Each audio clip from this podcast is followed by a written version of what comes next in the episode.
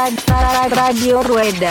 おビールをうんうわうわうわななななビールをねおおすごいおいおー Radio おいいいです Rueda. ねおビールをないただきましたうんうわーってくるねガーンってくるねこれおビールをないただきましたうんうわーってくるねガーンってくるねこれ IPA だねなんでそんな上から目線なのおえらい上から来るんですななんでそんな上から目線なのおえらい上から来るんですなちょっとねやめようややめようめようやめようやめよううんあのそういう場じゃないそうそうそうだよそうだよなんでねあのサイクリングポッドキャストなんでねそうそうそうそうはいはいそうサイクリングポッドキャストなんでねそうそう Radio Rueda. サイクリングポッドキャストなんでねそうそうそう Radio Rueda. サイクリングポッドキャストなんでねそうそうそう Radio Rueda. Radio Rueda. Radio Rueda. 代表するほどの選手じゃないですけどいや新聞に載ってるぐらいですからそうだよね。やっぱね、先生ちゃんとね、意見を言ってもらわないといけない。まあ、楽しく走ってる側として、はいはい、はいというわけでいきたいと思います。はい。では、えー、ラジオルエダです。えー、こんにちはからこんばんはで、ラジオルエダです。ということで、えー、今回もですね、ゲストに来ていただきましたけれども、ある意味、先週からのシリーズものという形になっております。はい。えー、マリオこと。これだ、名前ね、読めないよね。 普通の人。うんまあそういえばそうねね。マリオです。はいはい。 マリオですマリオです。はい京都のマリオです京都のマリオです。カンクロでおなじみのマリオですということで。はいよろしくお願いしますはい。もうこれでね、シクロクロス界隈にちょっとこう、詳しい方は、ピンと来てると思うんですけど、んまああの、マスターズにこと関して言えば、うんえー方針が全国的に違うというのは、先週の配信を聞いていただいて、まあ、ご存知のとこだと思うんですけども、うんまあ、実力別をね、採用している関西の代表ということで、ちょっとお呼びさせていただきました。はいよろしくお願いします。ということなんですけど、まあ、いきなりそのね、確信に突っ込むのもあれなんでね、少しそね、うねマリオをね、はいマリオって誰だっていう人も当然いるわけなんでね。うん。なんでね、ちょっとその辺もね、少し紐解いていこうかなと思うんですけど、何者なんですか 肩書き何なの肩書きは。うんまあ関西シクロで言うと、うん。まあ表向きは一応候補っていうことでねあ、今年が特に候補。いやいやももううずっと候補やりだしたのは2019-20シーズンからあ、なるほど、なるほど。だちょうどコロナ前あ、そうか。そうですだから一番盛り上がってた頃というか、盛り上が、盛り上が、盛り下がっては別にいないんだけど、うんその辺から候補。それ以前からカンクロとの付き合いは長い。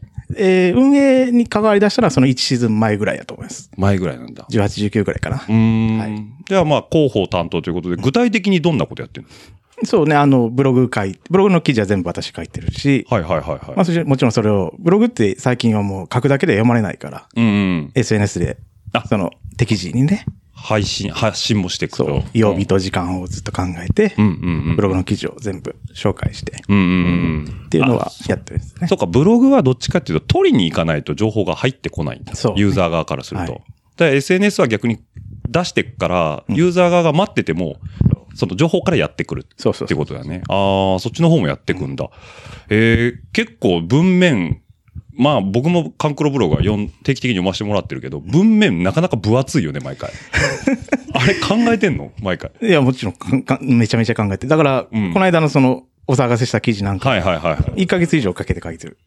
そんなにか、かけてんだ、時間。そのデータ取りだったり、裏取りもそう、うん構成からそ全う、て構成をかん、構成考えるのが一番時間かかるから。うんうんうんだから書いてる時間よりは考えてる時間の方が長いよね。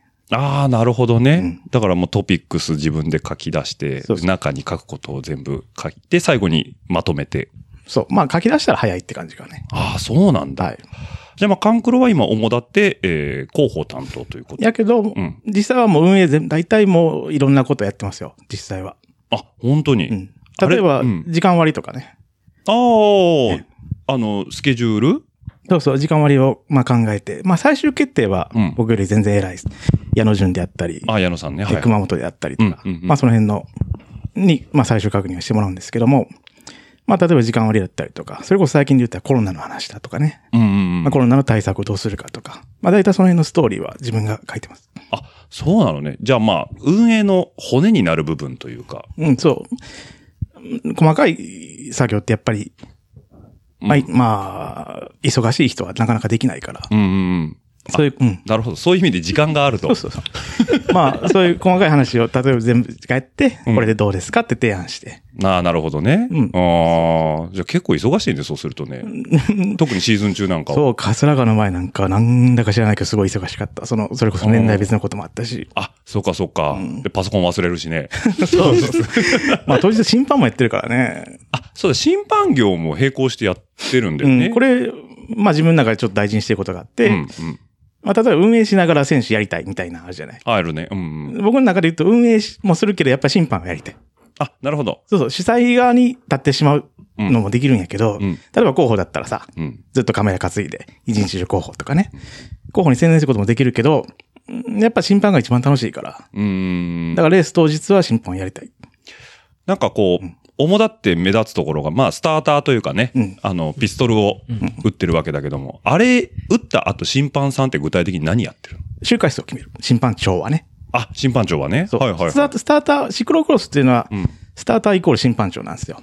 基本的にあは。あ、なるほど。そう。はいはいはい。んえじゃあ、例えば、まあ、よく JCX 戦とかだとね、久保国さんはがいやってるけど、そうそうあれはもう審判長も兼ねてやってる。そうそうそうそう。久保国しか審判長は UCI レースでは日本人ではやれないから。そうかそうか。ああ、ハンクロでは、えっ、と、マリオがそこを主だってやってるう。んまあ審判長も、まあ2、3回あシーズンで。シーズンで。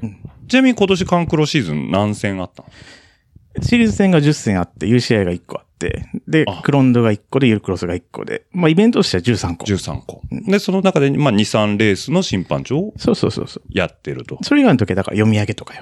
ああ、メトリってやつそうだフィニッね。シュあれフィニッシュジャッジの一環というか、はいはいはいまあ計測の一つで。うーん。だから読み上げやってる時は審判長ではないし、うんうんうんうん。なるほどそう。じゃあ、その都度都度で、まあ、役割が違ってくると。そうです。ちなみに読み上げがあったり、まあ、審判の免許があると思うんだけど、はいと何 ?3 級からあるのそうそう、初級というかまあ、誰でも受けられるのが3級の審 ?3 判。級。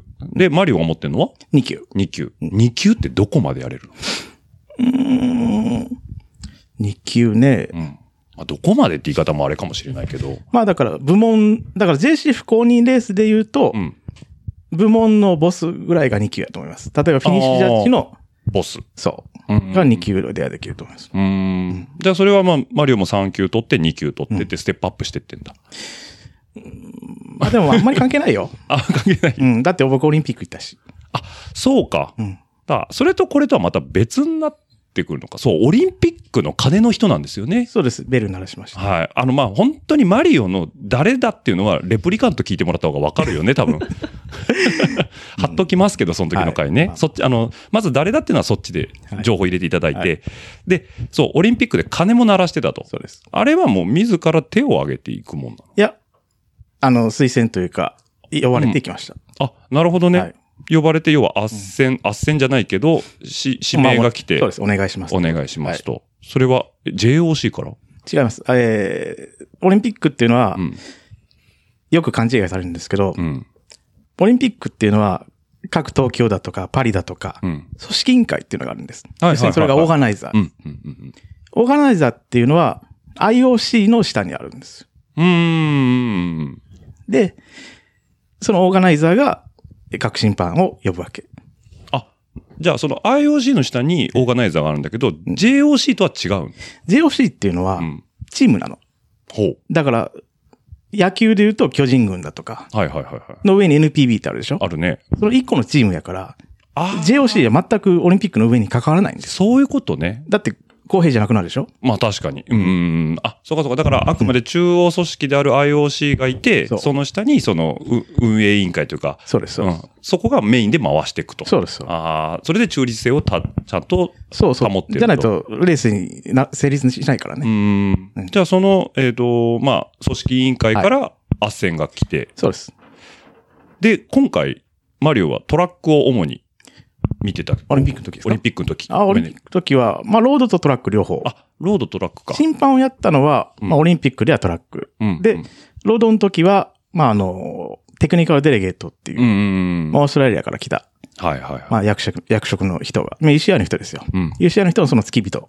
うーん。だから、おあの、集団が来る、はるか先で、なんだっけ。そう、こ40 45分前走るんですね、 45万に走って、うんコース上に問題がないかっていうのそをう、、コースの最終確認。あーっていうのを、あの、何百キロというルートそうそうをそ全う部投資でやると。そうです、そうです。なるほど。付き人ってことは何その身の回り、ちょっとまあサポート入ったりとかいやいや、そういうことじゃなくて、まあ通訳ですよ。あ、なるほどね。うんそれってだから結局マリオのスキルとか持ってる、そのまあ、要は、あのーこと、要は英語喋れますよとか、あの、そういうのを鑑みて、組織委員会の方が斡旋してくる。そう。だってやっぱり地元でレースのオーガナイズもしてるから、例えば宮山ロードとか。うんうんうん。だから、まあ内容もわかるし、うんで通訳英語も喋れるし、うんうんうんうん。っていう、まあ、要するに審判だけじゃなくて運営もやってるから、なるほど。まあ適任ってことで選ばれたいと思います。これはマリオ側のニーズは聞いてくれないのやっぱりもう指名される側ばっかりなの。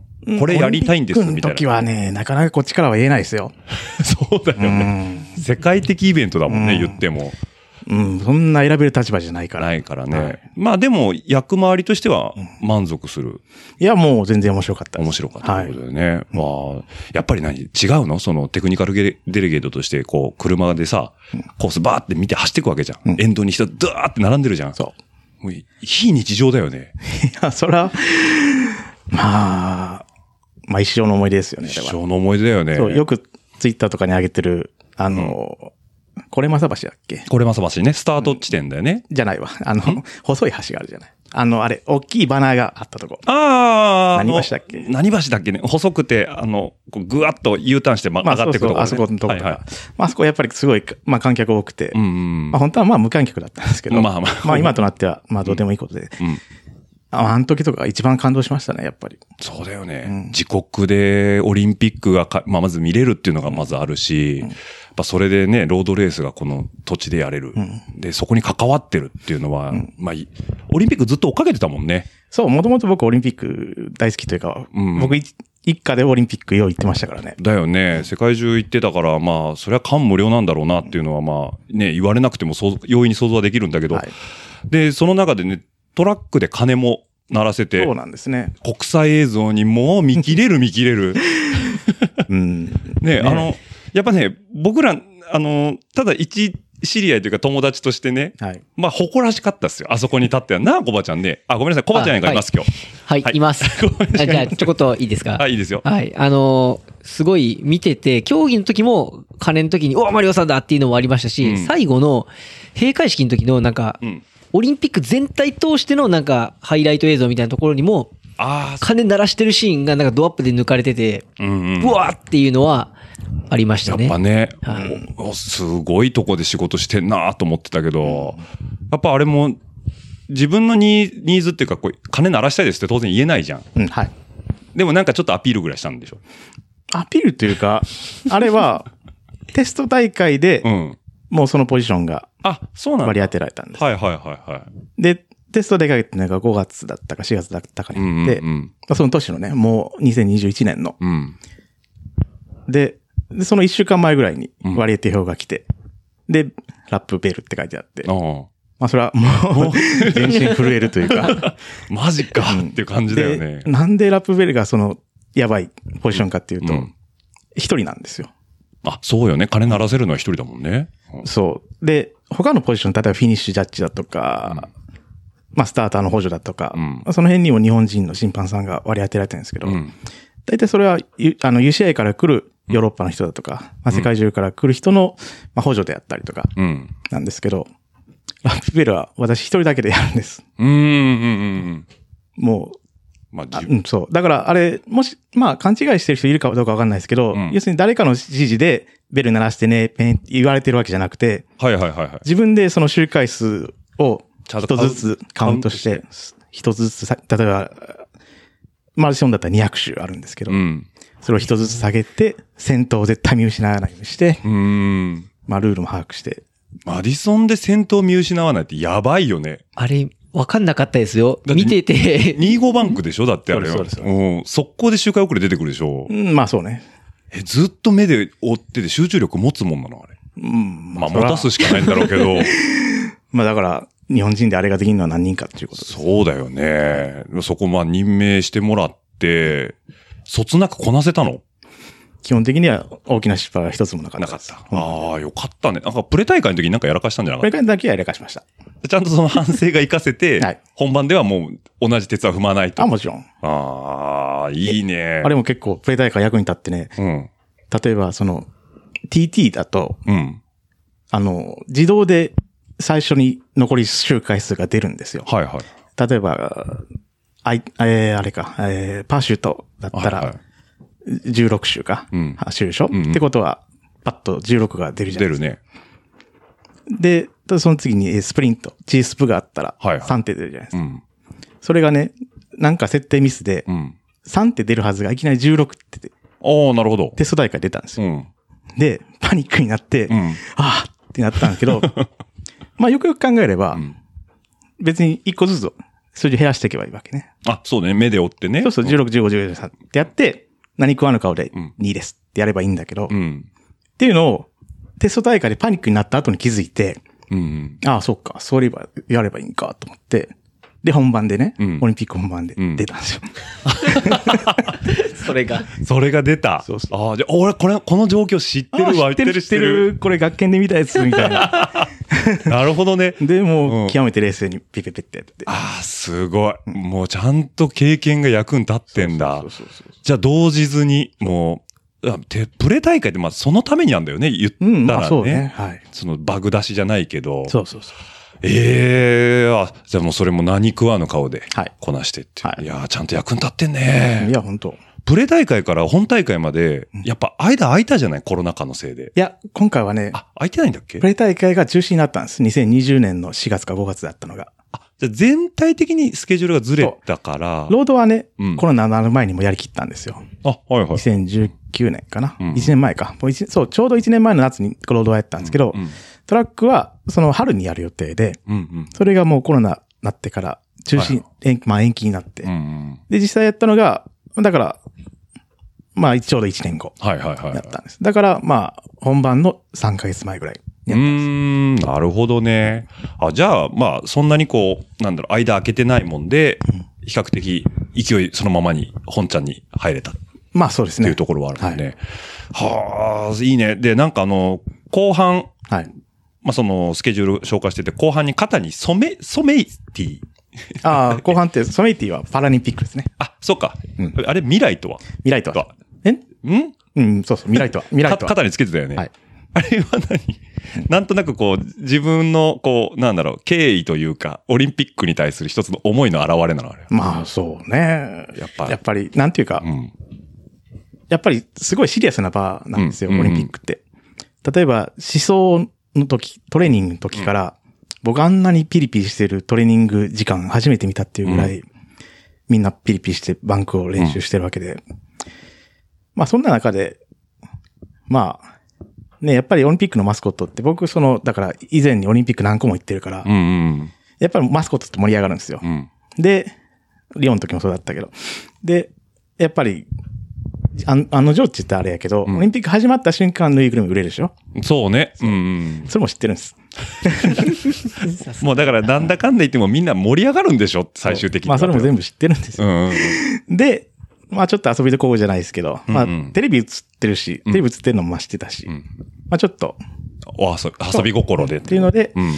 えーその時は胸につけてたんかな、オリンピック。そうねはい。肩の左胸につけてたかな。そうですあれどうなの現場の反響はあったのああいうのやっぱりですね、UCI から来た、うん。あその、人、うんまあアメリカ人のうんうん。人とか、まあ、スイス人の人とかに、ああ、もうめっちゃいいって言われました。そっちで言ってくれたんだよね。やっぱ、裁量というか、なんか心が広いね。いや、本当に。なんか日本でそれやったら、おうふざけんなって言われそうだもんうんたうね。ん多分そうなると思うんです けど、やっぱ僕そういう、なんていうか外国人の、うんなんていうか特性もよく知ってるかうら、んうんうんまあこれ絶対受けるなっていうのは分かっててもちろんうやん。ってはいるはいわけで。はい。うんうんうん。で、目論見通りちゃんと、めっちゃいいね、いい言なわっれ。つってて。ああ。だからまあずっと投資でやれたわけですようーね。ん。なんかやるところは、まあ、ビシッと決めるけど、遊び心を絶えず持ってる人たちが多いのかな、そうすると。まあやっぱりね、うーん、その、やっぱり面白さって大事やし、うん楽しいっていうのは見てても大事やし、あんまりシリアスすぎるのも、そうね。うん。別にここにつけてるから、この、業務がやれないわけじゃないもんね、そそうそうもそもね。だかはい。らあれ面白いなと思ったのは、マウンテンバイクチームのウェアと、うん。トラックチームのウェアを一回変えてなかった。ああ、よう今回ことを思い出 しますね。いや、あれ面白いなと思って見てたんだけど、んあれあれもなんかその現場でそういう遊び心の一環で。そうそうそう。あれは、うんと、まあ、オリンピックはう、ん。 さっきも言った組織委員会からうん。うん。全部支給されるんです、服はね。それこそ今話題になってる青木から、あの、スーツが。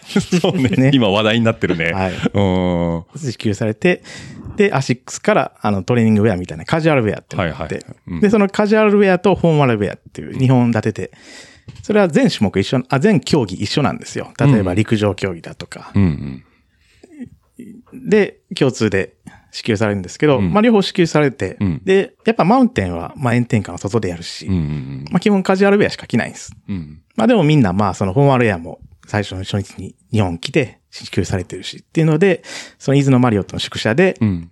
そのフォーマルウェアを着てみんなで記念写真撮ったんで。はいはいはいはい。、で、その記念写真で、えー、まあそのマウンテンのチームが、うん。なんかトラック競技の審判みたいだねってっていうので、Facebook に開けたんですよ。ああ、なるほどね。はいはいはいはで、それを見てい。う、ん。このトラックチームの我々が、まあ、トラックチームは、まあ、実際には UCI は UCI の服着るんですけど、ん UCI 審判は。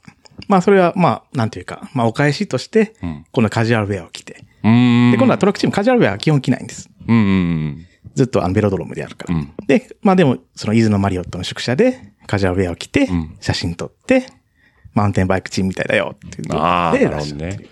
なんかいいよね。その、お互いにリスペクトがあるよね。そそううそそうう、いうことで。やっぱそういう、なんていうか、お遊びというか、うんうんうん。小話というか、ねやっぱそういうのがすごい大事やでっすぱよいね。いよね。なんかあまりさ、その、なんだろう、メディアとして表に出てこないなんかそういう裏話だよ ね。だって言ったらマリオがそこに入ってたから俺らその SNS 通じて見ることができたけど、そうですねやっぱりなんかその裏方さんのその遊び心とかリスペクトっていうのは、やっぱり普通にテレビ見てるだけだと気づけないから、なんかそういう話とかあれ見た時に、あ、すごいいい人たちがやっぱ支えてんだなっていうのはね、思ったね。やっぱそれは世界共通でやっぱ自転車競技に共通だと思いますうーね。ん。なんていうか。あの、フォーマルウェアを一回さ、あの、チュナドのとこに着てきてくれたじゃん。で、あの時に少し話聞かせてもらったけど、なんだっけ、あの、裾直しじゃないけど、丈直しすぐしてくれああ、る。袖直しね。袖直しか。ねあれはもうやっぱり、青木の持ってったんです。持ってったらすぐやってくれるんだ、やっぱり。そあ、すごいね。やっぱ最優先事項なのかね。う。うん、最優先にやってくれました。 だってまあ、丈なんてね、人によって全然当然体型違うから。そうそだう、僕やっぱりうんマックスサイズやったから。から、胴回りで取ると袖が長い。そうそう、袖がい。長いのよ。もう半分以上手のひら隠れるぐらいで。うん。で、オリンピックの時に、もう初日にもらってうん、で、オリンピック終わって、インターバルが2、3週間ぐらいあってうん、で、うんやっぱ直してほしいなと思ってうんうん、まあ、おなし屋さんじゃなくて、ちょっと一遍青木に持ってってみようと思って。うんうん。で、持ってったら、じゃそしたらもう手配してすぐやってくれて。ああ、そうなんだ。はいあれ、お店でやってくれるのそれともどっか、その、仕立て屋まさあんにまあ、直し屋さんにお店から出すんですけど、まあ、それでもすぐやえる。えそれは伊豆の、伊豆っていうか、す近場にあった。いや、それ一回家帰ってから、京都に家帰ってから。ああ、京都帰ってからそうでね。すへえ、でもその青木の店員さんもまさかオリンピックのジャケットがポッと来るとは思わなかったよ、いね。や、もうそれはもうびっくりで。これがあの、ね今やってるっていそうそうそうそうちょっと興奮気味になるよいね、や店員さんもうも本当にね。ねええ特にその、紳士服の店員屋さん、店員さんってう、ん。接客やっぱすごい上手いのね。ああ、そうかう。ん。やっぱどこの紳士服もそうなんやけど、うん。やっぱすごいなんていうか、フォーマルなもそのう、をお売って客るかさら。んの心をつかむのがすごい上手いしう、ん、うん、うん。やっぱすごい盛り上がりましたよ。ね、こっちも出した側も、まあ気持ちがよくお願いできるよね、うんそしたらね。ええああれ乗って静岡、あの、横浜まで新幹線で来たもんね。あれ来たまんま。うんうん、あれ車で、あ、車で来たっけあの時って。そうそう、あの時は全部車ですよ、あ、僕は。そっかそっか。、はいやー、あのね、帽子もかぶってさ。うんそう チュナドンが、すごい嬉しそうにして さ。そうあれはパラリンピックの宿舎に行く、うーん。ついでにちょっと立ち寄ったっあていう。、そうかそうか、それで寄ってくれたんだもんそうでね。すではいもそれ以外もか、解大会中はずっと伊豆に、もう、監禁じゃないけど、 まあ毎日仕事があるから、ホテル、そうそうそう。缶詰だと思うけどホテルと往復で。朝飯に飽きると。ああ、もうね、あれね。別に美味しくないわけじゃないんでしょまあ。 カレーだっけカレー食ってなかった。まあ、毎日カレー食っ てまし毎日カレー食ってたた。よね毎日。うん、やっぱりね、うん。ちょっとレパートリーが少ないかな。ああ、そう。ん一応何、モーニングはビュッフェなの。そうなんです。うんはい好きなもん選べるとしても、うん。まあ、組織委員会がだいぶケチったとい うか、まあ、それは日本国民が選んだことですから。ああ、まあそうだようんね。ケチれと。ケンジレと。なるほど。はいまあでも、それはね、海外から来た審判員、審判団の人たちも同じ飯を食ってるわけだから、そすいませんね、なんかこんなんでみたいな気持ちになっちゃう ね。う。で、ハンガーストライキに至ったというわけね。え、ハンガーストライキ起きたの知らない知らない。あれそんな話あったっけえ、こんなもん食ってられるかと。そおうえ、で何みんなして食べに行かずど、どう、どうう。したそう。もう食わない、拒否。拒否して。晩飯拒否。いおうどう、どうどうしたのや僕は食べないとやってらんないじゃや、ん。僕はケンタッキー買ってきたよ。山降りたんだ、そのた めに。だから車持ってったのよ。ああ、なるほどね。静岡ってさ、うんどこ行ったって陸のことなのよ。そう伊豆にね。限らずうん、う。ん、うん。御殿場でもそうだったんですけど、ん絶対その人権ある生活を静岡で、んまあ2週間とかしようと思ったら絶対これ車いるなと思って、はい。で、組織委員会にずっと言ってたんです。うん俺は車で行くからねって。んだから新幹線も手配してもらわずにう、ん。自分の車で行って、うん。なんせまあ、それで行くと、まあいろんな買い出しもできるし、んうんそれこそ飯飽きたら好きなもん食えるし、うん。だから自分の車で行ったの。なるほど。そう。だったらもうハンガーストライキやっても好きなもん食いに。そう、街にだから、降りれるわ。もう御殿場のケンタッキーって山ほど買って きて、頼むからこれで収めてくださいと。それでも周りの人たちも、おじゃあヒサ頼むわ、みたいな感じになるんでしょ。うん、そうそう、片山右京さんに、右京さんに、 よろしくここからなんだそう、よろしくって言よろわれ、してくって言われて。ちょっと並べてくださいって言われて、わかりましたって言っ て。なるほどね。いやや、っぱ僕ずっと橋渡し役やったから、うーん。その組織委員会とその外国の審判勢の、はいはいはい。なるほどね。まあでも、それ、それぐらいもやっぱり、だって、まあ競技の審判ってその仕事としてもすごい疲弊するじゃない神経毎日すごい使うから。そうねうんもだからストレス、食事ってやっぱさ、ストレス発散するべきものなのに、そこにストレスがあったらもうたまったもんじゃないもんね。あとやっぱりその、コロナ禍っていうのがね、非あー常に、特にやっぱり日本は政権厳しかったでしょ、んうん去年なんかも、去年、一昨年か、2021年だから。ってなると、やっぱあのじあの時点でもやっぱちょっと海外とは、うん。その制限の要素も違ったし、ってなると、うん、やっぱ相当ストレスだったと思います。外国の審判に。だよね。え、それで何改善されたのうん。あの、組織委員会がホテルに行って、うんもうちょっと洋風というか、まあ、まあいろんな、メニューを増やしてくれと。ああ。 ケチった結果、ストライキ起こされ、 組織委員会が折れたわけだね。そうです、そうです。まあでもよかったね、折れてくれて ね。まあ、それはせざるを、それもそれでみんせなざるを得ないだろう みたいそな。んな本気でハンガーストライキやったわけじゃないとは思うんですけど ね。なんだ、まあ、ただまあ、うん、言われてみれば、っていうか僕もびっくりしたから。あ、こんな飯なのか。いや、違う違う違う違う。僕も、ああ、そこまでやるんやと思って。あそういうことねうん。でも、ああ、よく考えたら僕は自分で一人でラーメン食いに行ってたし関係ないかと思って。車あるからね。 そ組うそうそうそう。織委員会から車の支給はないんだ。あの、オリンピッなクいなかいらだのやつ。だから、コロナ禍なのよ。あ、基そう本いう的こにとホかテル。から出るなってことなのよ。そっかそっか。うんないらんとこ行くなと。そう黙ってここの飯食って仕事しと けっていう。、そう。だからら、外国人、だから2021年夏っていうのは、うん。外国人と交流してるやつは、うん。感染者と同じ扱いなのよ。ああ、あの時のそうか。そう。のもうみんな忘れてるけど。うん。 だから僕も本当はラーメン屋なんか行ったらあかんのよ。うん今だからこうやってペラペラペラペラ喋 ってる。だけど、当時言ってたっていうのは口が裂けても言えないもんうね。ん、僕そんな守る気も一個もないから。なるほど ね。そう。もうね、ラーメンも食いに行ったし、うん。ガストも行ったし。うん、そうね。でもそれまあ、当時ね、オリンピック関係者で毎日外人と会ってる人間が言ってますなんて、周りに知れたら、まあ、えらいことだもんね。あ、そうそうあん時はねも。うあん時は。うんね。はで、いそれで外国の審判なんかその当事者なわけでしょう。ん。それはストレスだと思いますよ。まだ気の毒だよね。本当にひどいことしたと思います。せっかく来てもらってね、いい仕事してもらってんのに。はい。へえ、で、そんなマリオだけど、まあ、さっき言ったね、その、ラップベル担当ということで、オリンピック終わっても、熱冷めやらぬ勢いで、マイベルをオーダーするという。ああ、そうね。あれね。うんあれ何あれスイスで作ってんのやっそぱうです。 IOC の本拠地ってことだよね。そう、IOC も近いし、ん UCI も近いし。近いし。まあなんかあの辺の本拠地は基本スイスに集まってるようそうなそうそう気がするんだもうみけんなど。近い。近いんだごけど。近所さん。で、もうリスペクトが止まらず、スイスに出向き、そうですね。工房に行ってうん、な、なんて言ってお願いしたのいや、発注自体はね、もう全部メールでやったんですよ。あ、そうなんだうん。できるもんなんだ。おお金のい、や、普通の人はできないと思う、絶対あれ。だよねメー。ルの返事来ない。あ、そもそもね、うん無視されちゃうんだ。うんあーあ。それなりにやっぱり東京でラップベル担当してたんだ、俺はっていうのが、やっぱ向こうの人も、うん、だって写真送ったもん。あ、なるほどね。だからどうしても記念にこれをそう僕は欲しいんだそとう。そうそうそう。っていうのを全部、あの、自動翻訳でフランス語に直して、あ、そうか、フランス語か。おーやっぱね、英語で書いたら多分返事来ないと思う。なるほどね。うんだからそれも向こうからしてみれば、あ、なんかこいつ本気度が違うぞ、みたいなのは。へえ、でそれはすぐレスポンス来たの最初に。いや、なかなか返事来ないよ、やっぱり。ああ本当に。だから、っていうより、まず、その工房を見つけるのに結構苦労したというか、そうだよね、うんどこで作ってるかなんて、そわかんないよね。う。まずその、オメガ、うん。そのオリンピックで一緒やったオメガチームに聞いても、うん。なんかあんまよくわかんないみたいな感じで言われて。そっか、ウェブから探すんじゃなくて、まず当時のつてをそうそう辿そっ。う。やってぱコネでつってて、うん。探そうと思って。で、日本のオメガの代理店、うん。オメガの計測システムの代理店にも聞いたらう、ん。いや、売ってないっすって言われて、うん。あ、まあそりゃそうだろうなと思って、で、調べてったら、なんていうか、その工房のホームページが普通にあったのよ。あ、 普通にあったのね。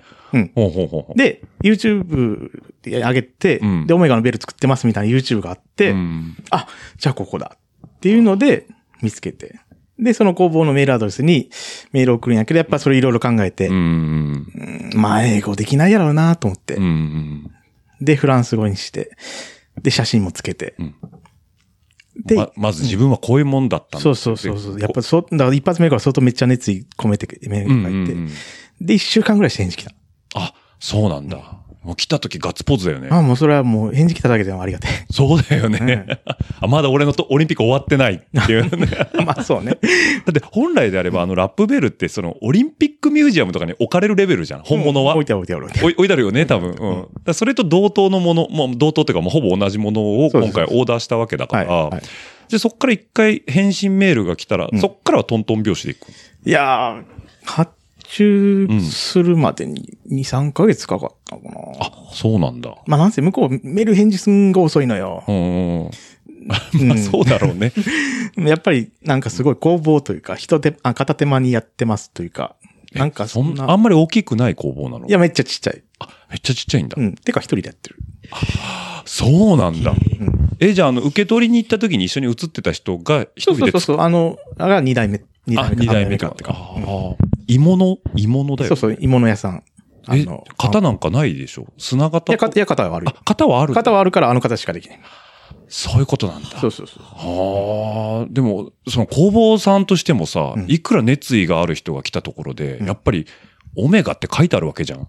うん。おいや、それと、じゃあちょっとこいつ面白いから作ってあげるかなって、オメガに許可取らずに作れるもんなのかねい。や、だからオメガのマークはもちろん入ってないし。あ、そうか。そう。だからう、ん。ソリッドになってんだ、そこに。もうほんと、か金っていうか、その、そうそう、だからマリオって入ってるよ。そうなのめねっ。ちゃいい。 めっちゃいいじゃん。うんあ、じゃあオリジナルで起こしてもらってん。そうそう、だから柄を全部僕がデザインして書いて、はいはいはい。これできるって聞いてう、んうん。で、向こうに持ってる柄もあって、うなんんかうんうん。キラキラ花びらのやつとか、はいはいはいはいまあ。それはそれでいいしとか言って、なるほどね。じゃあ決して、まあ、いそあの暇ではない、その工房のマスターにそのオーダーを出せるかどうかっていうのが肝になってくるわけであって、うんそうそうそそうの別にオフィシャルパートナーのそのオリンピックって名前使うとかオメガって使うっていうのは全く関係ない話で。いや、それはもう最初から諦めてるから、そうだよそれは、うん、許可出るわけないし。そうだそうだよね、うんうんうんオリンピックって言葉使うだけでもうんダメだっていううん。ぐらいだもんね。うんああ、でもそれで晴れてうん。作って、もうそれはもう取りに行くしかないよね。エアで送ってくれなんて言えないもんね。であれいや、いやだから、えいや、一応、エアで送ってもらってんの。あれそうなの、うん。あ、先に物来てんだ。あれ、だから、それもいろいろタイミングがあって、本当は取りに行きたかったのよ。そうだよね。でうん航空券を買おうとしたその日が2月24日だったのよ。うん。ウクライナにロシアが侵攻したのよ。そうか。うん。えーまあ、パッと行けなくなっそう、まさに航空券買おうとした日うに、ん、あれがあっ始て、まっちゃって。うん。で、やっぱ行くのやめるってメールして、うん。まあその時だからその UCI のお友達とかもうん。訪ねるってやったんやけどう、ん。全部、延期というか中止というか様子見。うん。まあ、あなんせ、あれがね、何週間何日うん。続くかなんてあの時分かんなかったから、まあ、そうだね。ましてやその、ね、日本からヨーロッパ行く航空便がうん。ロシア上空通れなくなるなんてね、うん。誰も分かんなかったから、うん。うん。ね、まあコロナとは全く別の次元で、うん。ああいう事件が起きて、うん。そう。で、だからそれこそ、だから2022年、去年の春に受け取りに行くつもりだったんですけど、うーん、まあ、ちょっと長期化しそうだから、まあまあ、もう宅配便で送ってくれっていう。とりあえず送ってくれと。そうですそうですん。あ、そうか。だから、物来てから、改めて、まあ、そう情勢が落ち着いたタイミングで、そうスイスに行ってるんだ。そう、去年の夏に去。年だ。うん。あと、持参して、それを。いや、持ってあ、て持なってないい。さすがに持ってない か。あんな荷物は、だって、ええ あれで飛行機でなくされたらたまらんしそ。りゃそうだよ 機ね。内もしかしたら、なんかなんかのうるさい しさ。確かに。あ、じゃあもう訪ねに行くよっていう話だけして、うんそうそうお礼だをから言いに。そう、やっぱ訪ねに、本当はやっぱりだから、うんオッチーの言ってる通り、取りに来たかったんやけど、うんうんまあちょっと情勢があって、しょうがないねで、それでまあ置いとくのも嫌やしさ、やっぱり早く欲しいし、うんで、ほんと普通に大会で送ってもらったんやけど、うやんっぱり工房は見たいし、そうだようね。ん、俺も言いたいし、写真も撮りたいうし、んうんじゃあもうやっぱ、こう生まれたところ、まあ要はオリンピックで持ってた金も生まれたとこだし、マリオ金も生まれたとこだから、やそっぱそれは見ときたいよう。ねやっ。ぱ自分の大切なものやからさ。ねえ、いや、いい話やな。下世話なこと聞いていうんい ?P、P かぶせるからさ。プライスプライ ス。言ると思った、それプラ言イうスと思ったな。ね。あんま正直に言いたくない。なんでかって言ったら、あれ結構発注した人多いでしょそうなのもう、いや、例えば、それこそ JCL とかさ。ああ、え、頼んでるのいや、ああそこに交換頼んでんのあと、ね、千葉のあれとかさ、うんうん。欲しいんちゃうんかなと僕勝手に思って て、なるほど。そういう時に、あの、僕があの、その、暴利を貪るために、うん。その、プライスをはっきり言わんとこうかなと。ああ、なるほどねそ。うそう、俺お父さん買えへんでっていう。なるほどね。 あじゃあもうそれは心にとどとどめといた方がいいわ。うんそれはうかつに出すとね、どっからリークするかわかんないからね、世の中ね。うんなるほどね。まあまあ、でもまあ決して安くはないわな。安くはないけど、うん僕は、もう本当にお友達価格やった。あ、そういうことね。もう全然、原価と等しい、原価とその労働力と等しいぐらいなんうで、ん。全然、うんじゃあそこにもまあその工房の作ってくれた職人さんの気持ちも乗っかってるそのう。かもしれない、だから例えば、オメガの時計より全然安い。あ、なるほどね。あれ買ってたよね、オリンピックモデル。あびれっくりしたわ。あれの方があれの方が俺よっぽど高い。あれの方がよっぽど高いよね。あっていうのは、まあ一つの基準だね。あそそうれはね。はい。 なるほど。じゃあまあ、どうしても欲しければっていう。あ、どうしても欲しいけいどや、まず、マリオ、オにプレゼンすることが必要だね。あの、そうぼオメガの時計と同じぐらい払ってください。そういうことね。 はい。で、そんなね、金を使ってね、はいじゃあどこで鳴らすんだって話だけど、それがカンクロなんだね。やっぱり、あれは僕とセットやから。そうよね。だからマリオも、カンクロを走るとそのオリンピックのベルと同じ音色が聴けるということで。しかもあれ、あれは僕がラップベルやってる時だけよ。あ、そうか。はいだからどこでもかしこでも聴けるわけじゃないもんね。あれ、めちゃくちゃ重いしう、ん。そん音すっごいでかいのよ。あ、やっぱそうなんや。うん。ええでちなみに今シーズンだとどこで鳴らした、牧野とマイアミ。はいおお。聞きました聞いたマイアミでうん鳴らしてもらって、僕は走ってました。マイアミ80%なかったのえー80%はないんですけど、すいません、ラップはされました、僕あは。、そうなのね。まあ、なんですけど、まあ、自分にとっての最終ラップって時のタイミングに、うん。はい、鳴らしてもら鳴う。らしてもらって。だから80%ってあれ聞けることがまず さ、コース、ね、コーステープの内側で聞くのが一つ、まずそう壁じゃんね。 80%になるとそうですね、選そ手うだよね。はい。だからあれ聞けた人はまあ幸せだよね。もう音色だけだけど、オリンピックと同じ、うん。うん、音は聞けるわけだからね。いや、いい写真だってあれも。なんか嬉しそうに鳴らして るんだ。なるほどね。そっかそっか。もともとだって京都シャレンさんが持ってる金はあるんだもんね。あそうそう、あの、普通の、打鐘なんていうか、手で持って。手で持ってやるやつは。ううんん。 それと違う、こクソ重たいやつを持って。そうそう。片手では無理やからね、あれ。そうだよね。うんオリンピック期間中だってずっと持ってたわけじゃん、あれね。うん、そうそうそうそう。ねえ、腕、まあそんだけ屈強な腕してれば、まあいいんだろうけど、 まあ普通の人持てないよね手持。ちで持ってたのは、あの、パラリンピックとかのパシュート系のやつだよね。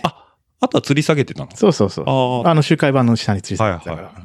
でもなんか僕らその初心者だから、競輪の鳴らし方のリズムだったんだけど、違 うんだよね、もそうそうう。。けたたましい勢いで鳴らすよ。もうほんま直前に鳴らすだけ。で、しかもスパッと切るでしょ、余韻がない。ううん。んあれは見てて気持ちいい。聞いてて気持ちいいけど、カンクロでもあれ聞けるんだよね。うん本当に。あれはもう、じゃあ今後、なんだろう、マリオがラップベルやるときのもう名物。そうですね。に今後なっていくっていうとこだと思うんだけどそうあれね。は本当へえ、なるほど。で、そう、まあ、カンクロのね、話がやっぱメインにはなってくるんだけど、はいやっぱずっと、俺、マリオと最初知り合った頃って、まだ参加者っていうか、走ってた頃。そうそうう。ん。だから、あのーなんだ、あの、マリオ .com じゃないけど、あの、ウェブをまだ10年ぐらい前書いてたでしょ うん。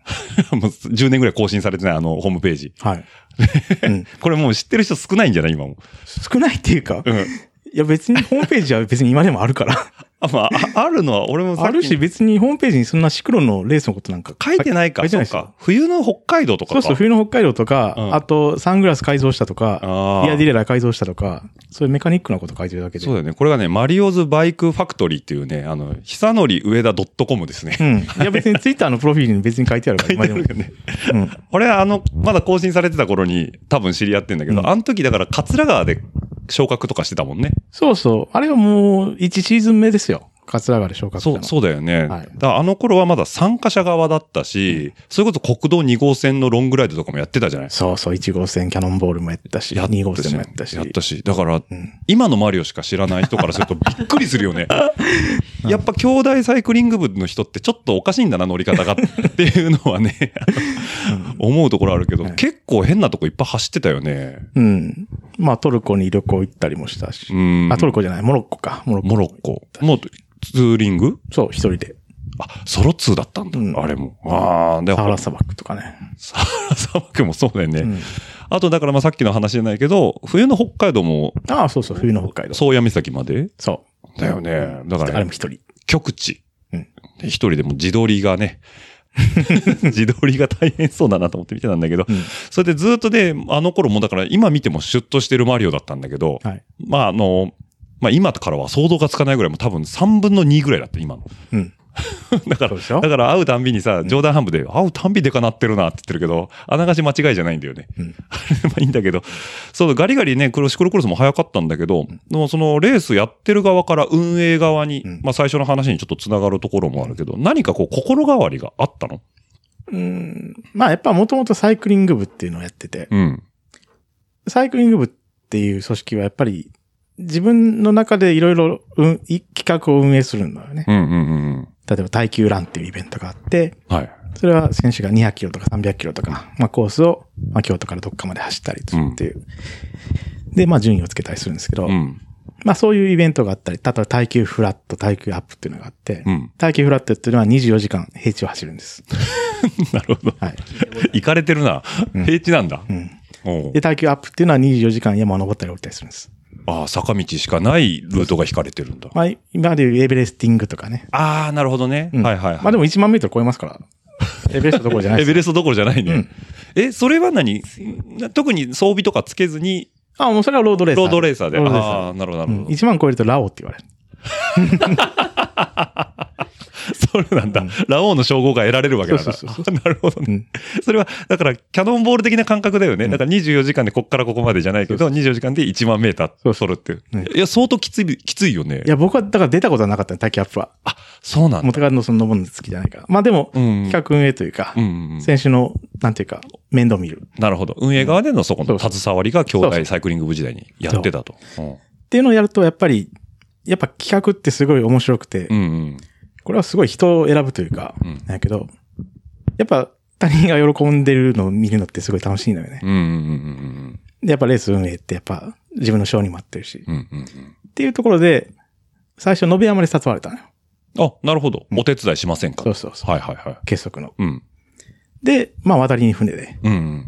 あ、やってみたいなと。そうそう。ちょうど思ってたところだし。そうで、ちょっと手伝い始めて、で、そっから審判の資格を取ったんです。んあ、なるほどね。はいこう、本格的にちょっともっとやっていきたいなっていうのがあって、うんそっちの審判の資格も取って、そう。で、まあ地元のやっぱシリーズそうそうだから。審判の資格を取って地元で登録すると、まあメーリングリストに登録されるわけですよ。うんうんうんうん。で、メールが勝手に来るのね。何月何日にこういうレースあります。来れる方はご返事を、みたいな。なるほど。はい。あそれでみんなボランティアというか、まあ、招集がかかって参加するようになるんだ。そあうあ、なるほど。じゃあ、やっぱりこう、まあ、この間のね、カンクロ、ちょうど終わった直後なんでね、あれなんですけど、やっぱなんか、あの、キャプションでも書いてたけど、やっぱみんながこんなに自分がやりたいことやって喜んでくれるのはっていうのは、あれも本音中の本音なわいけだや、もう、うんだからあれが自分がその運営、レース運営に関わってる理由。のすべてになってんだ。はいああ、なるほどね。ちなみに今シーズン、22、23シーズン、まあ、カンクロ終わりましたけど、うんメインシーズン、メインはね、ええっと、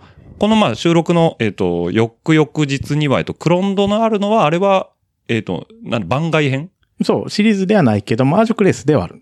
あ、なるほど。昔で言う柏原みたいなやつ。そうそう、そんな感じ。ああ、うんなるほど。だからあれと、あとなんかゆ、ゆるクロス。ゆるクロス。ゆるクロスもまた別でやるそうですということで、まだレースは続くんですけど、メインのシーズンは終わったということで、はい今シーズン、印象的な、なんか、シーンだったり、レースってなんかあった。うんうんまあ印象的っていうか、うん。それこそ、あの、前、このエピソードの前のエピソードの影山さんのエピソードにもあったんですけどう、ん。まあ、琵琶湖、UCI 琵琶湖の時に、はいはい。まあ、年代別レースっていうのを企画したんですよ。うん。で、まあ、ちょっといろいろ考えてみて自分の中で。うんまあ、その C1 と C、C 系列、C シリーズとうん M 系列、M シリーズと、うんまあ、基本的に違うレース走ってるじゃないですか、うんういつもん。で、なんていうか、まあ、お互いになんていうか意識してるというか、C2 の人は M1 の人を意識してるし、うん M1 の人もなんだかんだ意識してるし、ならこいつら一緒に死にようやっていう。なるほどね。 そのカテゴリーを超えた、そうそう。一種格闘技じゃないけど、そうそううんというか、例えばその C1 の人で、M1 にす行くのすごい嫌がってる人って。 まあまあ、い今るいるんだけど。いるにはいるでしょうね。うんじゃあ、あんた、ちょっと一緒に走ってみ。なるほど。その C1 っていう鼻の高さがどこまで通用するかみたいな。おー、で、だから並び順とかも僕すごい考えて、うん。その、ちゃんとカテゴリー別に並び順めちゃ綺麗に並べてさ。え、それはスタートリストってか、そうそう、エントリーリスト、エね。ントリーリストで。あーそう、今年からエントリーリスト僕作ってんのよ。あ、そうなのね。ははいいはいはい。今年からね。え、そんなさ、二つの別カテゴリー、ま、うん。なんか混ぜたときに、まあ、今、マリオがこう、自分で決めてるって言ったけど、どの敷地で判断していくのそれいや、別にその、だから、カテゴリーとランキングで相当するだけ。あ、そういうことね。あー、なるほど。じゃあまあ、一応、両方にはリスペクトがある並びになる。そうそうそうわけなんだだ、そこは。うん。だから C1、C2、M1、うん C3 の順で、 ん M1 をね、C2 の後ろにしたよね。 M1 は C2。あー、なるほどね。その辺もちょっと意地悪というか、そうね。だからやっぱり、そのエリートカテゴリー走ってる人たちの方が、ちょっとこう、まあ、早いんじゃないのっていうか、まあね、リスペクトっていうか、それは敬意を示して。正直ラップタイムに現れてるから、 あ、データ化するとね。うんうんおーだ実際にそれはハマったわけ、その目論見というのは。いや、面白かった、あれは。おーそれ結果的にはやっぱり、何エリートカテゴリーの人たちの方が当然あもちろん C1 の人は一番早い。早い。うんうん次は M1 の方が早いね。 M1 になるんだ。ああ、なるほどね。やっぱりだから、おじさんたちは、M1 走ってるおじさんたちって基本的にさ、その、なんだろう、M1 走ってるぐらいだから、年、ある程度いっても、自己マネジメントとかすごいできてる人たちが多いんいだよや、ね。もう熟練の人ばっかりですよ。すごいよ。すごいよね。だから絶対になんかこう無茶もしなければ、いぶし銀の走りをしていくわけだよね。ああ、なるほどね。 C と M は全然違いますよ。違うのね。いや、だからこの話の流れでいくともうさ、なんだろう、一番聞きたいところに突っ込んでいかないといけないかと思うんだけどさ、はいあのさ、もうれ、何ね、コバちゃんなんか思うことあるいや、やっと来ましたね。来ましたよその話題にっていう。うん。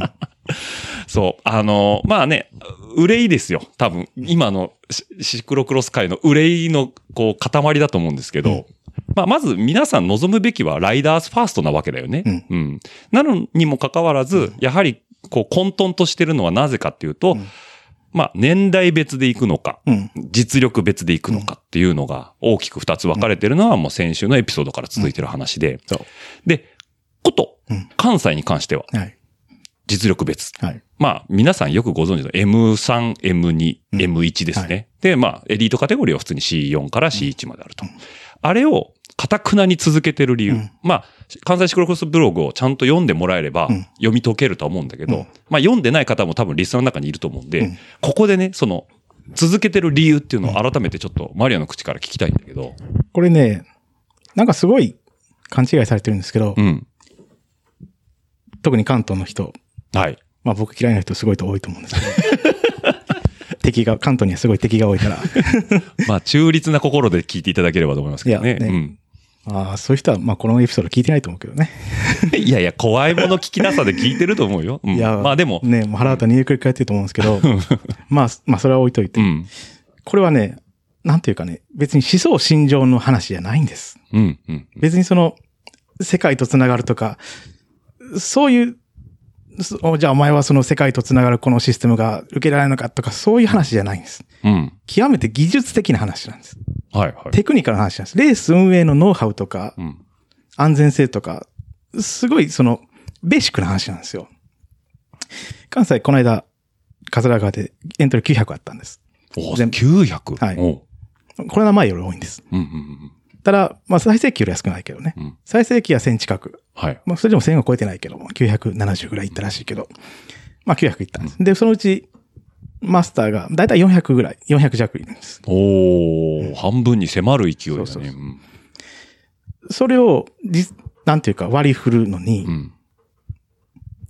例えば、い400をきれいに年代別にやっちゃうと、それこそ今見てる M1 の人もう、ん。 M さんの初心者、初心者というか、初参加の方もすごい多いんですよ、M さんでも。うんうん。まあ、一緒に走るわけでしょまあ、それはないなと思うでしょ。まあ、さすがに速度差とテクニック差がありすぎるんで。うんうん。でも実際それは、フォーマットとしては全日本だとか、うん世界選手権と変わらないわけです。うんただ、上を見れば、例えば M1 のトップ層を見れば、まあどんなレースでもいいんですけど、M3 とかに初参加される方を考えると、その事実上2段階になるわけですけど、その関東の今やってるやり方だと、うんうんちょっとそれでも差が大きいんじゃないかなっていううのんがうあんって、うん。で、この間、えーブログでは具体的にラップタイムを上げたわけですけど、うんあれ別にその、一番典型的なやつをわざと出してるわけじゃなくて、うんもっといっぱい調べてるんです。うんうんうん当然ねうん。いろんな大会の。うんで、年代、ね、どんな年代の人が何人走ってるかっていうのを調べて、うん。で、その結果分かったことが、あのブログに書いてあるんですけど、うん個人としては、年齢がいくと衰えるのは自明なんですよ。うん。それはもう誰でも分かっていることです。それは別に否定はしてないんです。40代の方が50代になれば、やっぱ体力も衰えるし、まあ技術的には向上するかもしれないけれども、特に50代後半になるとガタッと落ちる。それは間違いないんです。ただ、参加者を分けると、不思議なことに、どの年齢もあんまり実力層が変わらない。うん。要するに、ふわっと思い浮かんでる、要するに参加者、なんか年齢別、年齢がいけば実力が落ちるから、うん例えば M3 の方が50代が多い、60代が多いとか、うん。 M1 から50、60代いないとか、うん。そういう事実は当てはまらないんです、不思議と。うん。あのブログにもちゃんと書いたけどね。うんそこをよく理解してほしい。だから、今の M1、M2、M3 を年代別に再現したところで、うん。実力は実は変わらない。うん。なんでかっていうと、推測されるのが、選手が辞めるのは、うん。自分の体力が落ちて、レースがきつくなって辞めるんではなくてう、ん。別のところにある。お理由がそこにはないと。はい。うん。で、カンクロの参加者をずっと分析というか、まあアンケートとかでね、うん。まあこの名前ですけど、アンケート取った分析したところ、うんまあこれはまあはっきり言って、うーん、まあ企業秘密なんですけど、うん。だいたい5年ぐらいで辞めはるんです。あ、参加して、そうです。そのシリーズずっと走ってても5年ぐらいで1回離れる方が多いという。そうですう。ん。もちろん長くやってる方もいっぱいいらっしゃいますけども、うんなんとなく大雑把に捉えるとして。で、別にそれは年代関係ないんですよ。別に40代でもやめはるんです。うん。うん。 30代でもやめはるんです。だから、衰えとはまた別のところなんですよね。うんなるほど。うん。まあ、平たく言えば秋です。なるほど。うん。まあ、その要する、にやりきったかな。もうとりあえずこれはいいかな、みたいなそ気持ちがで芽生えちゃうう。う。んで、何より自分もそうなんです。うん。やっぱ5年ぐらいでやめたんです。選手は。ああ、そうか。うんうん。で、なんとなくそういうのをね、選手をよく見て、やっぱり選手をよく見て分析するのが好きなんで、うん。ですけど、まあ最初レース始めて、まあ3年ぐらいはね、どんどんどんどんやっぱり実力も上がってって、技術も上がってって、そうね。うんね、うん行くんですけど、やっぱりある程度上限があって、だんだんきつくなってくる。ってなると、やめちゃなう。るで、ほそれを、例えば年代別に変えたところで、ど。うん。まあ変わらないと思いますよ。なるほど。その、まあ、秋だった要するにり、コンモチベーションには、そう。だから根本的解決にはならへんじゃないかなと思います。うーん、なるほど。まあ、目指すところは障害スポーツなのかもしれないんだけど、ただその秋っていうものとか、体力の向上の頭打ちうんはまた別の要因ってことだね。そそうのだからカテゴリー性動向よりも。そう。障害スポーツを目指すっていうのはね、別に全然一緒なんです。思想心情はずっと一緒なんですう。んただその方法として、年代別に変えたら、バラ色の世界があるかっていうとそうではない。うんそう思ってるわけです。関西では。まあ、それをやったところで、その、さっき言ってた秋だったり、頭打ちの部分の問題は解決はしないでしょと。それで言うと、うん。まあ今年はまあ、まあ今年もか、今年も去年もそうですけど、うん。 M さんの方っていうのは、まあだんだんだんだん上がっていくわけですよ。そうね。うんうんうん。で、M さんから M2 っていうのは、M ってくれ、てか M さんっていうのは、まあなんていうかね、やっぱすごいその実力としてはすごいベースグレードなんですよ。はいはいはいはい。やけど、やっぱみんな、 みんなそうやから、うん。その中でやっぱ321があるって、うん。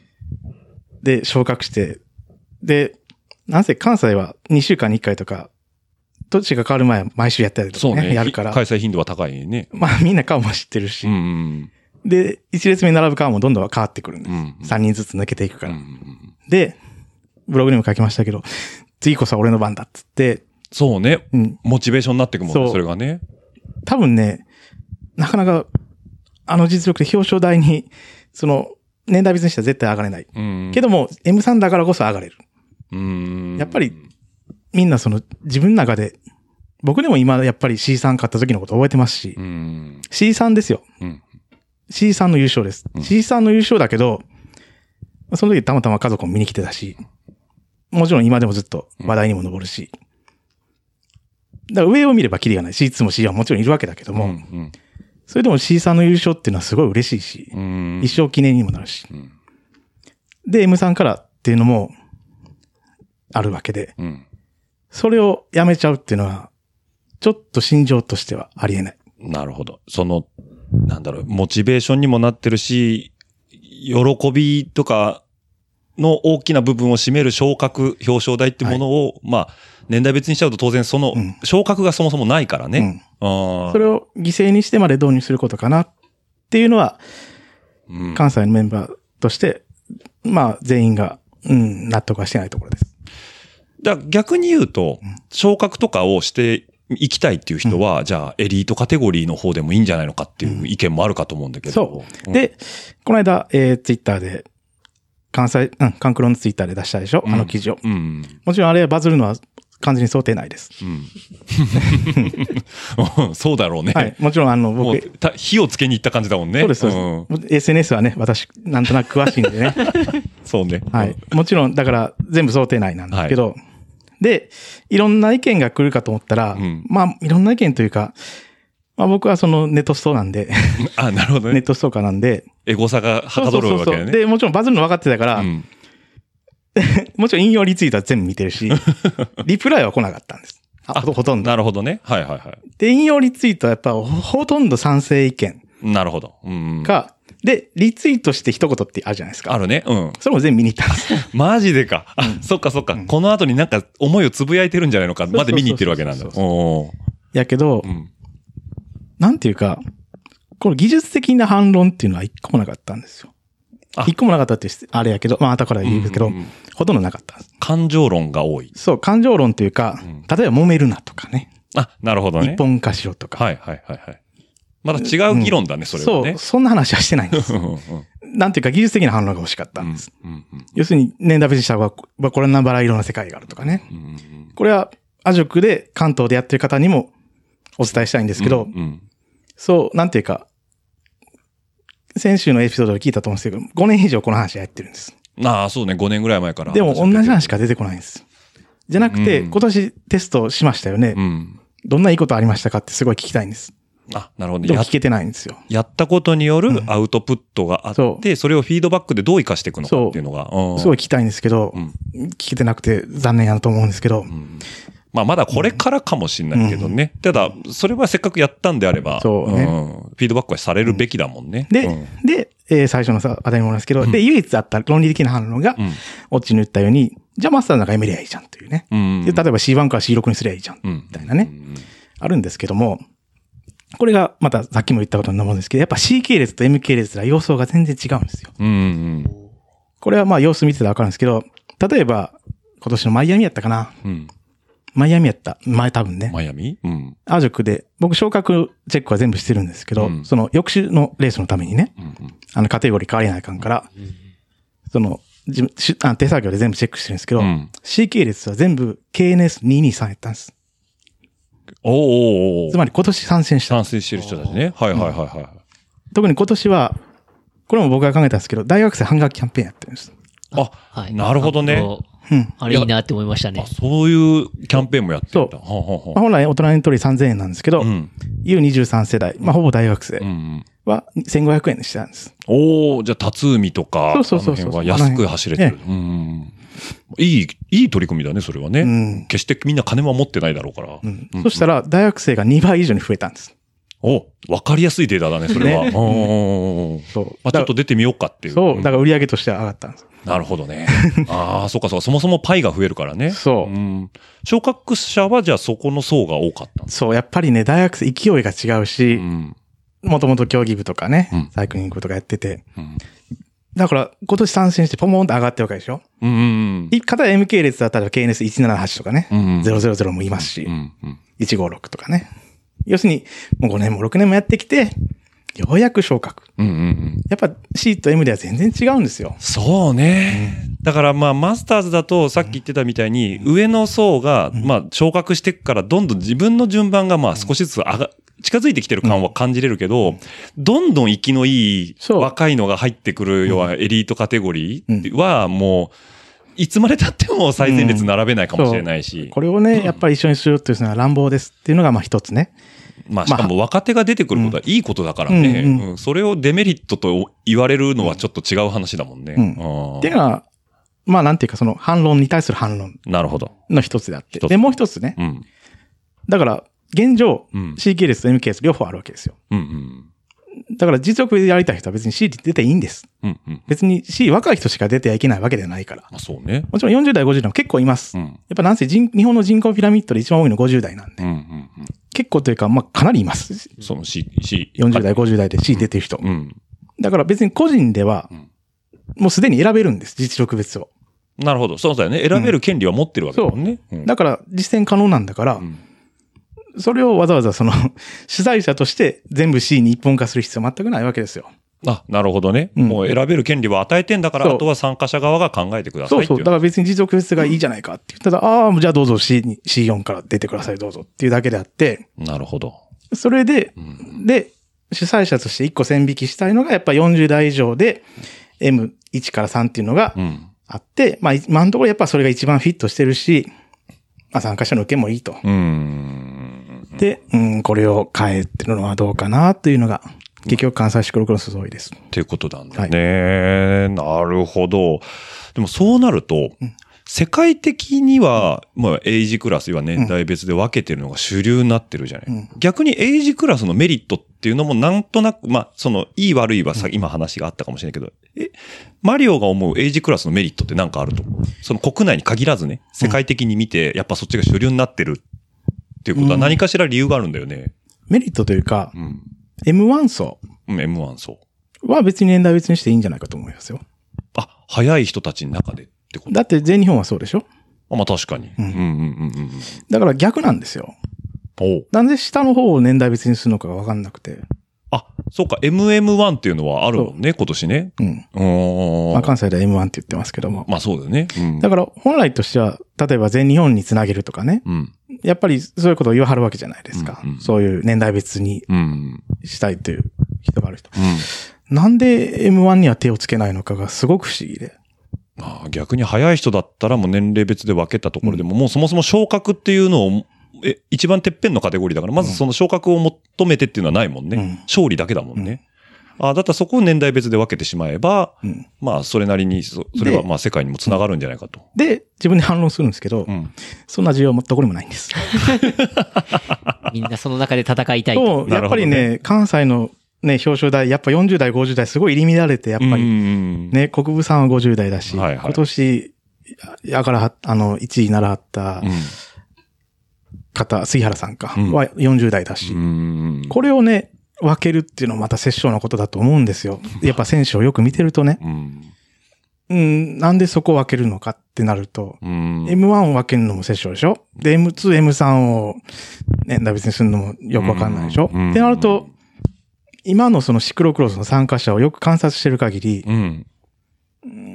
なんでそういう発想になってるか、関西シクロクロスからしたらよくわからないです。なるほど。はい。うーん。で、多分、オッチーから話出ないのずっと言ってるんですけど、うん。 なんていうか、関西シクロクロスゴロスを、クロスを、うんまあこれ以上いじめるのはやめてほしい。 なるほどね。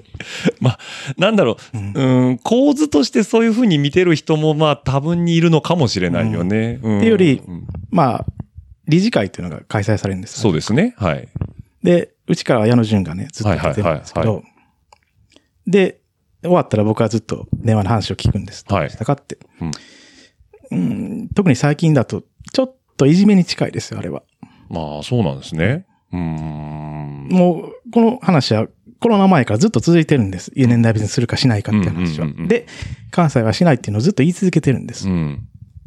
ちょっともうやめてほしい。なるほど。うんうーん。あ、そういう事情というか、はいまあ、ことも起きちゃってるという。うーん、なるほど。まあ、ただまあ、関西さんとしては、うん一応その思いは、今、マリオが言ってたような思いは伝えてはいる。そうです。ああ、なるほど。うんじゃあ、それがまあ、その理事会の中で、こう、うまくまとまってない、伝わってうんなあんいまのり理か解さっれてないです。ていうことなのか。ああ、なるほどね。というより、関西はずっと不可能ですと言い続けてるんですよ。あ、だから技術的けに検討の余地とかではなくて、うんそうなんですそこはバッサリと言ってるんねだ。え。これはずっとつづあの言い続けてるんですけども、ううんん例えば時間割り組めないとかね。あー。はいはいはいはうい。ん言い続けてるんですけども、うんなんか、うんそそれに対する返事は来ない。なんていうか、もうやっぱりイデオロギー論に終始して、うん。うん、例えば全国で統一した方がいいとかね。はいはい。うんそんな話はしてないんですよ。うん。こっちではちょっと受け入れられないんで。なるほど。うん。じゃあそれがまあ何年もここ続いてしまってるというそのうがなんです一つあるわけですね。まあお互いによくはしていこうっていう多分目的は一緒なんだけど、んそのアプローチが違うもんで、なかなかその平行線で行ってしまってると。なる。でやっぱり、うん。場所が変われば参加者もほとんど違うんですよ。まあ確かにね。なかなかね、まあ、全国統一のシステムでやってるけれども、うん。そんなに全国を転戦してる人っていうのは、参加者全体からしたらあんまりいないんです。それは関東でもそうだと思います。うん関東でそんなに関西シクロクロスに来る人っていうのはあんまりいないと思うんですよ。そうですね。で、一方でで関西から行く人もそんなにいるわけじゃないでしょ。うんうんうんうん。確かに。だから何をそんな無理して全部統一しようっていうのか、それもさそれこそイデオロギー論でうん。統一するのが素晴らしいんだっていうのに凝り固まってて、なるほど。それこそ喋ることも違うし、うーん。やっぱり、ね、レースの規模も違うし、うんうんうんまあ、地方の特色といえば特色なのそかもしれう。ないですそねこはちょっと尊重していただきたいですね。ってことですね。なるほど。まあ、今後、その、どういうふうに変わっていくかっていうのは、まあ、これからうん。ね、あの、その理事会の中で決まっていくことだと思うんだけど、関西クロスとしての、まあ、なんか、いろんな取り組みをやってるじゃない。はい。例えば、俺最近びっくりしたんだけどね、あの、2、3年こうやってるあの、タンデうんうムん。クロスそうそとうそのか。話もしたかった。ねあれ、とかは、えーハッシュタグ、ラジオルエダ、とラジオルエダ数字の758、アットマーク、gmail.com の方でもお待ちしております。また来週、バイバイ、バイバイ、どしどしとご感想の方お待ちしております。また来週、バイバイ、バイバイ、どしどしとご感想の方お待ちしております。また来週、バイバイ、バイバイ、どしどしとご感想の方お待ちしております。また来週、バイバイ、バイバイ、どしどしとご感想の方お待ちしております。えー皆さんからの熱い思いだったりね、ぜひとも飲んでくださいなんていうビールだったりとか、ぜひとも食べてくださいなんていうお菓子なんかもあれば幸いでございます。ますますますバイバイ、バイバイ、ますますますますバイバイ、バイバイ、ますますますますバイバイ、バイバイ、ますますますますバイバイ、バイバイ、また来週、バイバイ、バイバイ、また来週、バイバイ、バイバイ、また来週、バイバイ、バイバイ、また来週、バイバイ、バイバイ、また来週、バイバイ、バイバイ、また来週、バイバイ、バイバイ、バイバイ、